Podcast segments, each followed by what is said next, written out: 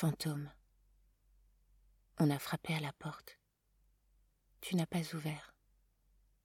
Tu convoquais à ce moment la blancheur des dés prêts à être lancés, et le corbeau de Monsieur Pau, ainsi que la noirceur maléfique des mers de Melville, et les pas autour du marcheur éthiopien, et les femmes de la Patagonie qui sont assises en fin de journée au bord d'insondables glaciers.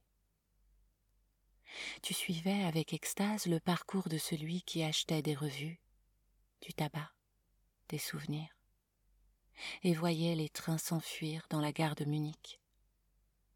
Mais la rue dans laquelle je te retrouve et je te perds, garçon auquel on a oublié de dire que tu avais encore du papier, bon à être froissé entre les dents.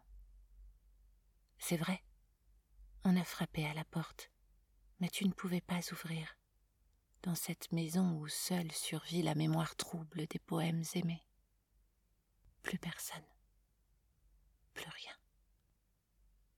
Par-delà le mur de boue et la boîte à chaussures remplie de syllabes précieuses, et une petite table avec un albatros empaillé pour surveiller ton âme. Dans un coin de la pièce, la cigarette continue de brûler. Au bout des doigts de ton portrait caché, derrière le canapé tourné vers le mur, comme toi, couvert de moisissures, de craintes et d'ennuis.